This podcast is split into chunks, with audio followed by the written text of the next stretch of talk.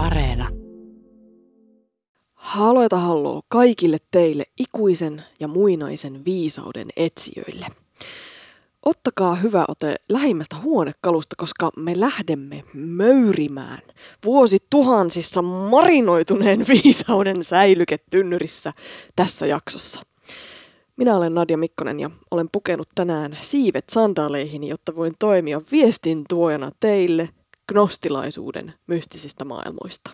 Tämä on Sielun tietotoimisto.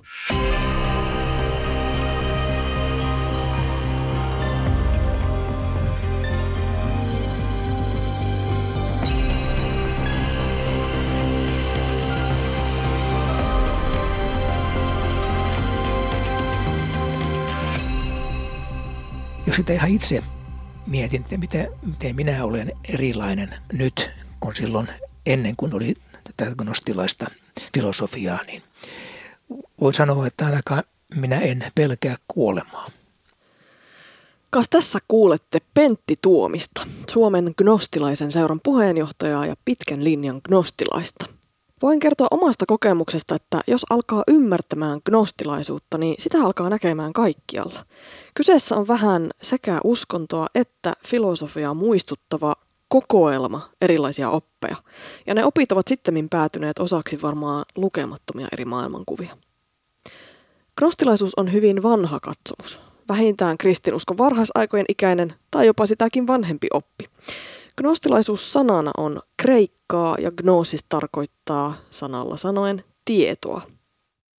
Professori emeritus Antti Marjasen mukaan maailmankuva gnostilaisissa suuntauksissa on aika kaksijakoinen.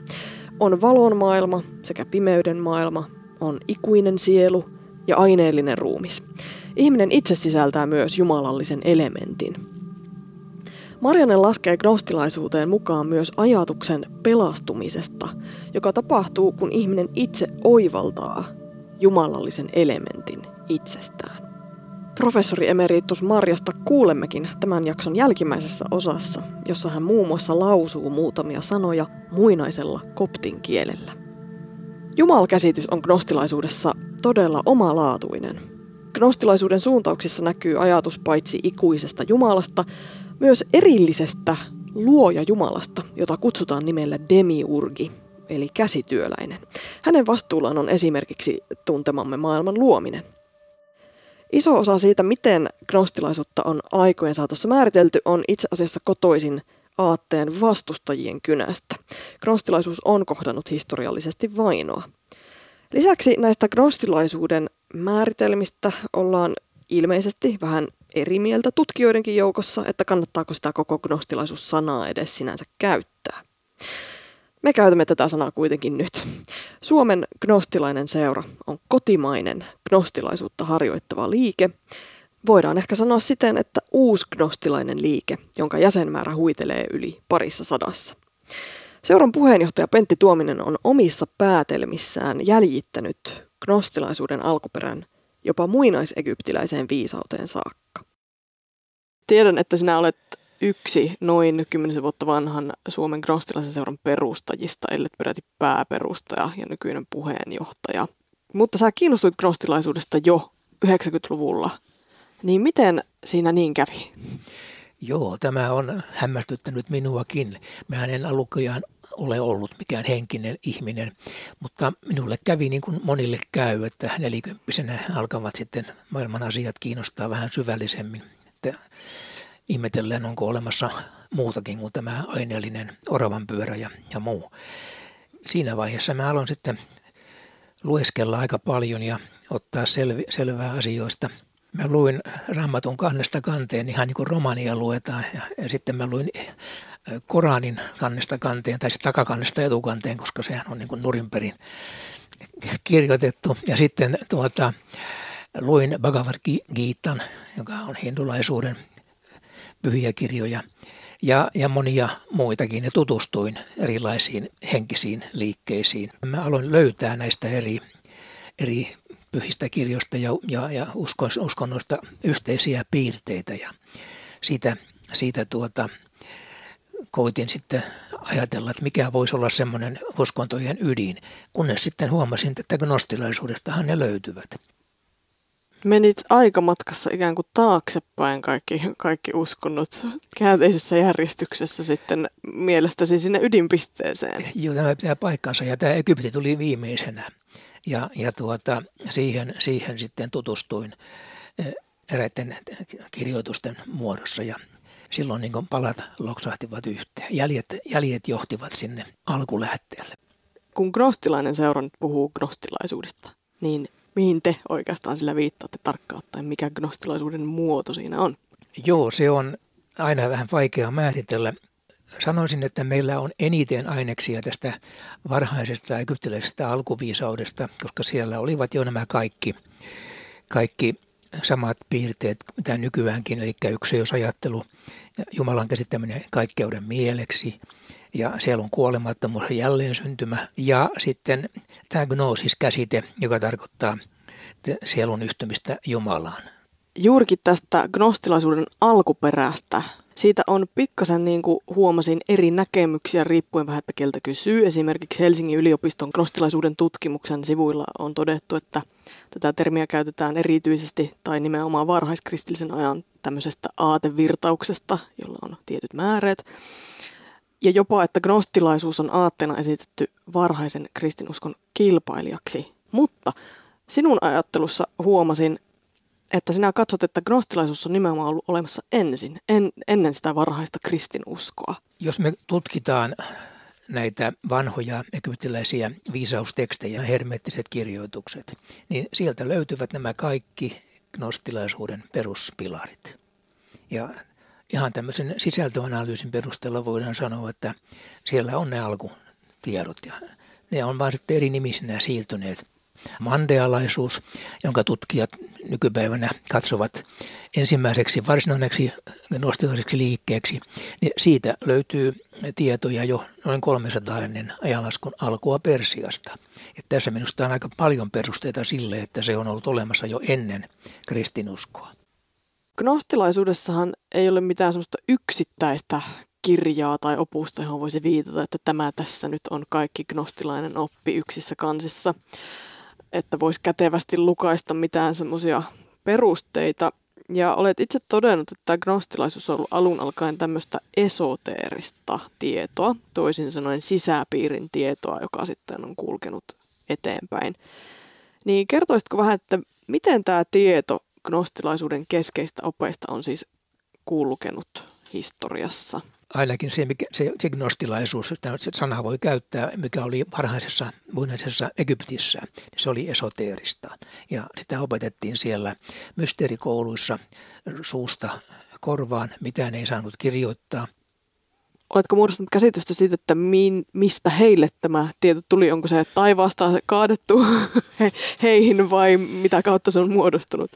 Niin me sitähän me emme tiedä, mistä se on tullut. On teorioita, on, on jopa sellaisia teorioita, että ulkoavaruudesta on tänne saapunut meitä viisaampia kulttuuria tai niiden edustajia, jotka ovat alkaneet opettaa ihmisiä.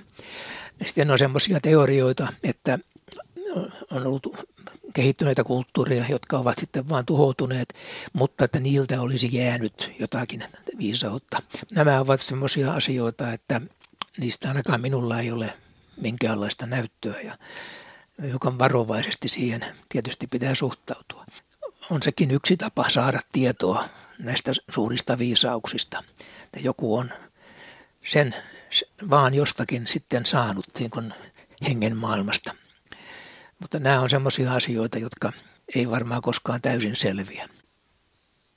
Gnostilainen jumalkäsitys sisältää paitsi tämmöisen ylimmän Jumalan, jota myös kaikkeuden mieleksi voidaan kutsua, mutta myös alemman tason luoja Jumalan, niin sanotun demiurgin, eli käsityöläisen suomeksi sanottuna. Avaisitko lisää tätä gnostilaisuuden jumalkäsitystä, koska voisin kuvitella, että tällainen vähän niin kuin kaksinainen jumaluusolentojen olemassaolo voi olla hyvin mystistä monelle. Gnostilaisuudessa käytetään tästä korkeimmasta Jumalasta nimitystä kaikkeuden mieli tai kaikkeuden tietoisuus. Ja sillä tarkoitetaan sellaista kosmista älyä, joka on ollut olemassa ennen kuin mitään muuta oli. Ja sitten joka on läsnä kaikessa siinä, joka on nyt olemassa. Ja sitten joka jää olemaan senkin jälkeen, kun kaikki muu on kadonnut. Tämä kaikkeuden mieli ajatteli jotakin täydellistä olevaisuutta ja tästä syntyi valo. Sen sisällä ilmenivät viisaus, voima ja rakkaus. Ja nämä saivat sitten muodon, kun niistä virtasi ulos, emanoituu näitä valoolentoja ja voimia. Ja ne valoolennot ja voimat muodostivat sitten sen valon maailman. Valon maailma, joka syntyi kaikkeuden mielen ajatuksesta, niin, niin sen toimesta sitten syntyi tämä aineen maailma ja nämä synnyttäjät, niitä kutsuttiin demiurgeiksi tai puhuttiin että oli vain yksi demiurgi, yksi luoja, Jumala. Ja vanhoissa teksteissä tämä demiurgi kuvattiin hyvin viisaaksi ja hyvän tahtoiseksi, valo-olennoista viisaimmaksi. Ja, ja hän oli ryhtynyt työhönsä Jumalan antamien kosmisten lakien mukaisesti. Ja lopputuloksena oli kaunis maailma. Mutta joissakin teksteissä taas sitten sanotaan, että demiurgi oli tyhmä ja pahansuova ja taitamaton ja sen vuoksi maailmasta tuli myöskin osittain paha.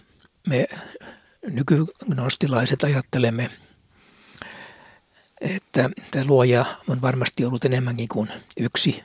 Eli myötäluojia on ollut paljon, monia valo-olentoja. Ja samoin me ajattelemme, että se luomisprosessi jatkuu edelleenkin evoluution muodossa. Ja myöskin me ihmiset saatamme olla myötäluojia. Siinä on aika paljon sulateltavaa. Voiko tällaista laskea jotenkin polyteistiseksi käsitykseksi jumaluudesta? Kyllä voi. On tämmöinen kuin monismi, monismi nimellä kutsuttu jumalkäsitys tai maailmankäsitys. Se on hyvin lähellä sitä. Eli Jumala on kaikkialla ja kaikessa – ja tähän ajattelun sisältyy nimenomaan se, että kaikki tämä luomakunnassa oleva ilmentää jumaluutta. Ovat ne sitten ihmisiä, eläimiä, kasveja tai kiviä tai mitä tahansa. Ja koko luomakunta on sen takia ikään kuin pyhä ja sitä pitää kunnioittaa ja suojella. Mitä gnostilaisessa ajattelussa ihmiselle tapahtuu kuoleman jälkeen? Tämä on hyvin keskeinen kysymys. Me ajattelemme, että ihminen koostuu ruumista, hengestä ja sielusta. Ja se sielu on se ihmisen todellinen olemus. Ja sitten kun ihminen kuolee, jäljelle jää vain sielu, joka on kuolematon.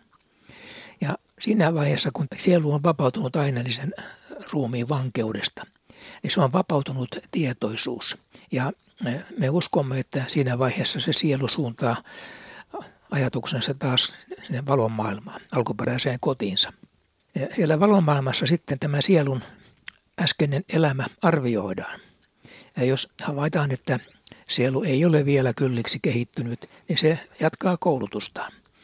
Ja jossakin vaiheessa se saa sitten syntyä johonkin uuteen ihmiskehoon saadakseen lisää kokemusta. Eli nostilaiset uskovat sielun kuolemattomuuteen ja jälleen syntymään. Nostilaisille kuolema ei ole loppu, vaan jonkin uuden alku. Me katsomme, että kun tämä jälleen syntyvä sielu on tarpeeksi kehittynyt, niin sen, sen viimeisen elämän jälkeen se todetaan täydellistyneeksi ja sen jälkeen sen ei tarvitse enää uudelleen inkarnoitua ihmishahmoon. Ja siihen ei vaikuta mitään, minkälainen uskonto ihmisellä on elämänsä aikana ollut, vaan siihen vaikuttavat ainoastaan ne hyvät teot, joita ihminen on elämänsä aikana tehnyt. Me katsomme, että kaikki pääsevät sinne taivaaseen ja sinne valoon.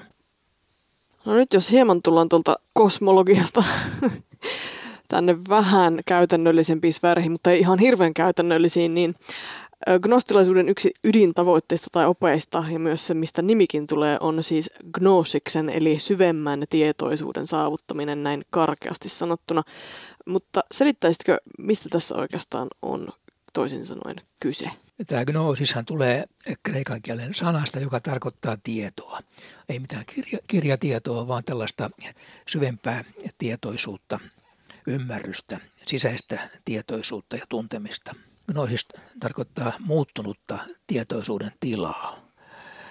Ja silloin ihminen luopuu tämmöisistä, kuinka nyt sanoisi, aineellisista paheistaan ja tuota, pyrkii eh, tekemään hyvää ja myöskin pyrkii ymmärtämään ja, ja oppimaan näitä ikuisia viisauksia. Loppuvaiheessa ihminen tajuaa sitten, että rakkaus on kaiken tarkoitus ja täyttymys.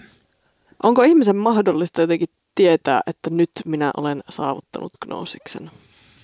Ei ole. Jos joku väittää, että hän on saavuttanut gnoosiksen tai että hän on valaistunut, niin todennäköisesti hän vain kuvittelee näin. Ja kyllä me uskomme, että se tapahtuu siellä, kun ihmisen elämä arvioidaan valomaailman puolella. Siellä hänen, hänen, hän itse sen näkee ja hänen opastajansa näkevät, onko hän tarpeeksi kypsynyt.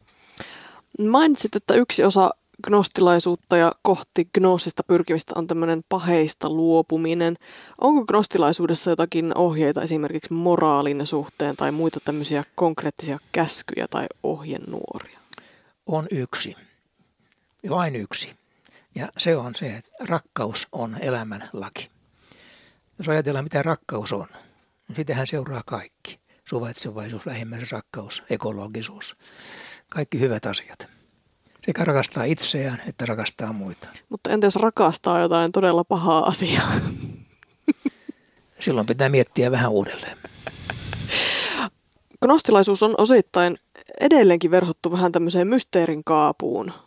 Tämä gnostilainen opetus on aika vaiheittain etenevää ja sivuilta ne katsoinkin, että se sisältää eri asteita ja vihkimyksiäkin. Miksi tieto pitää antaa ihmiselle asteittain ja vähän salaisuuksiin verhoillusti. Miksei kaikkea voi vaan heti sanoa hänelle ääneen?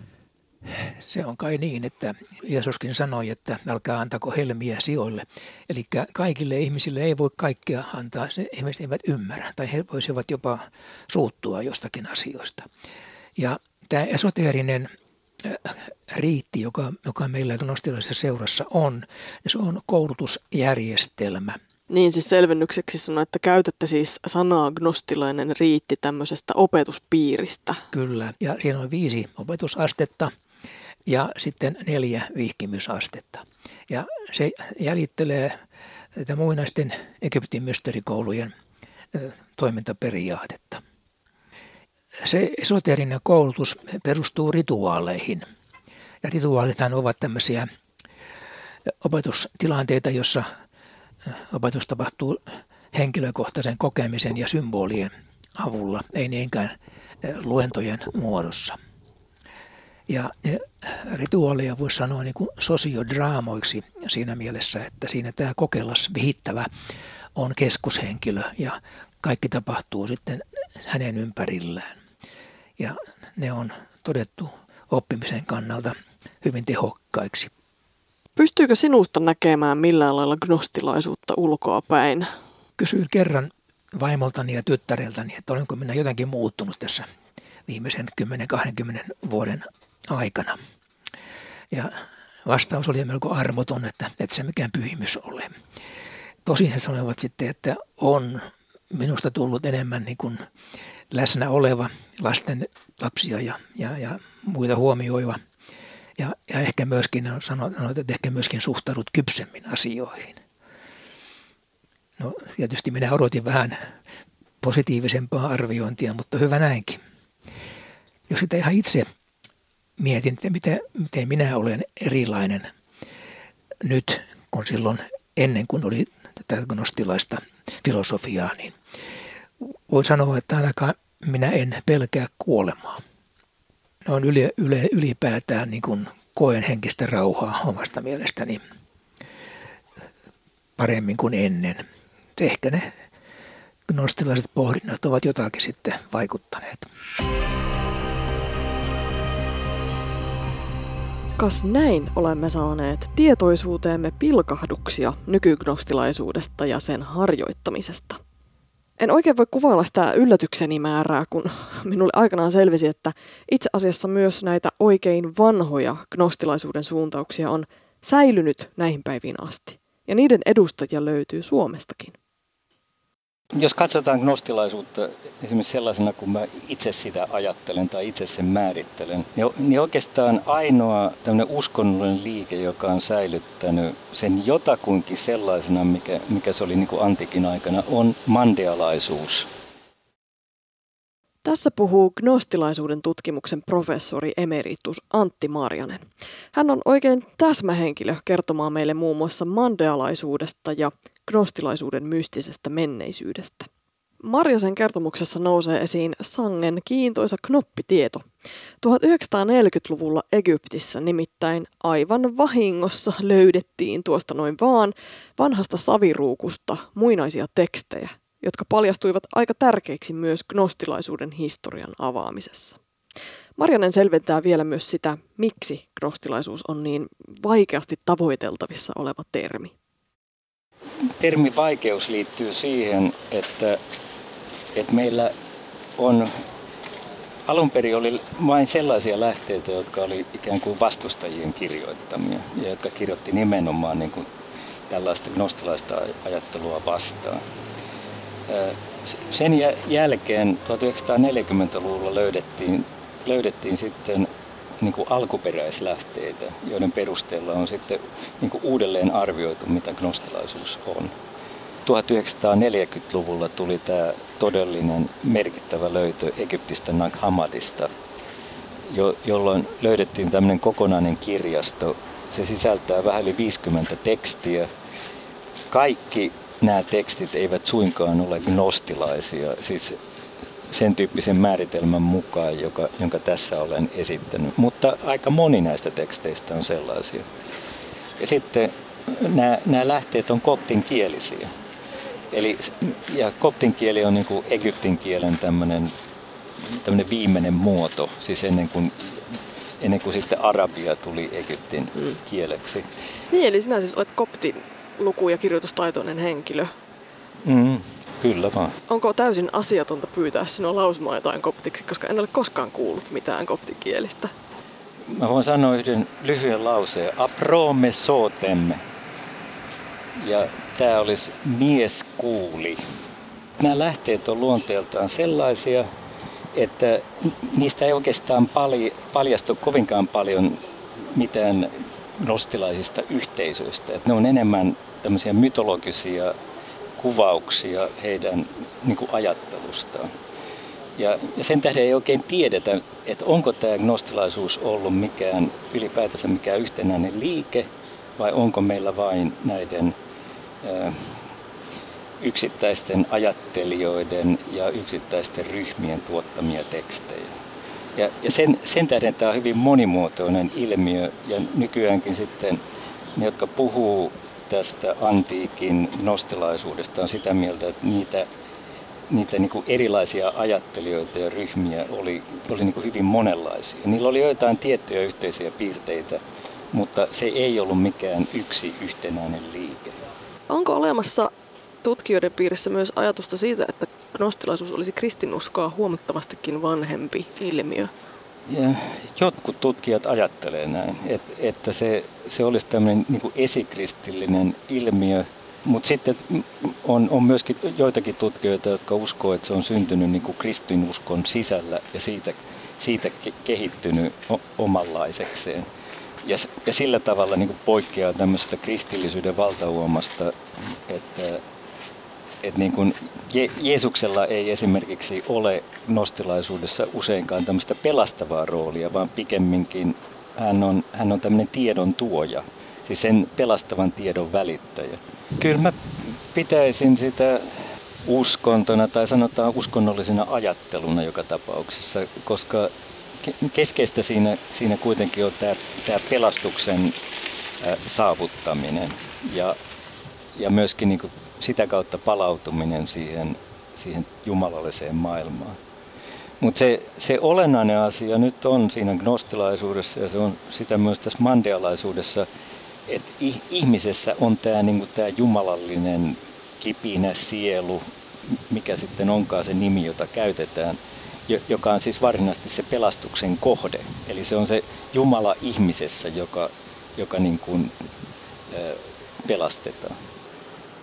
Mitkä varhaisen gnostilaisuuden suuntaukset ovat selvinneet nykypäivään niin, että voidaan sanoa, että niitä edelleen harjoitetaan? Jos, jos katsotaan gnostilaisuutta esimerkiksi sellaisena, kun mä itse sitä ajattelen tai itse sen määrittelen, niin, niin oikeastaan ainoa tämmöinen uskonnollinen liike, joka on säilyttänyt sen jotakuinkin sellaisena, mikä, mikä se oli niin kuin antiikin aikana, on mandealaisuus, joka, joka on siis uskonto, jota on harjoitettu Irakissa ja Iranissa. Ää, mutta nykyään tämä mandealaisuus on sellainen, että se, se on ollut usein niin kuin tässä islamilaisessa maailmassa nämä mandealaiset on ollut vähän vainon kohteena.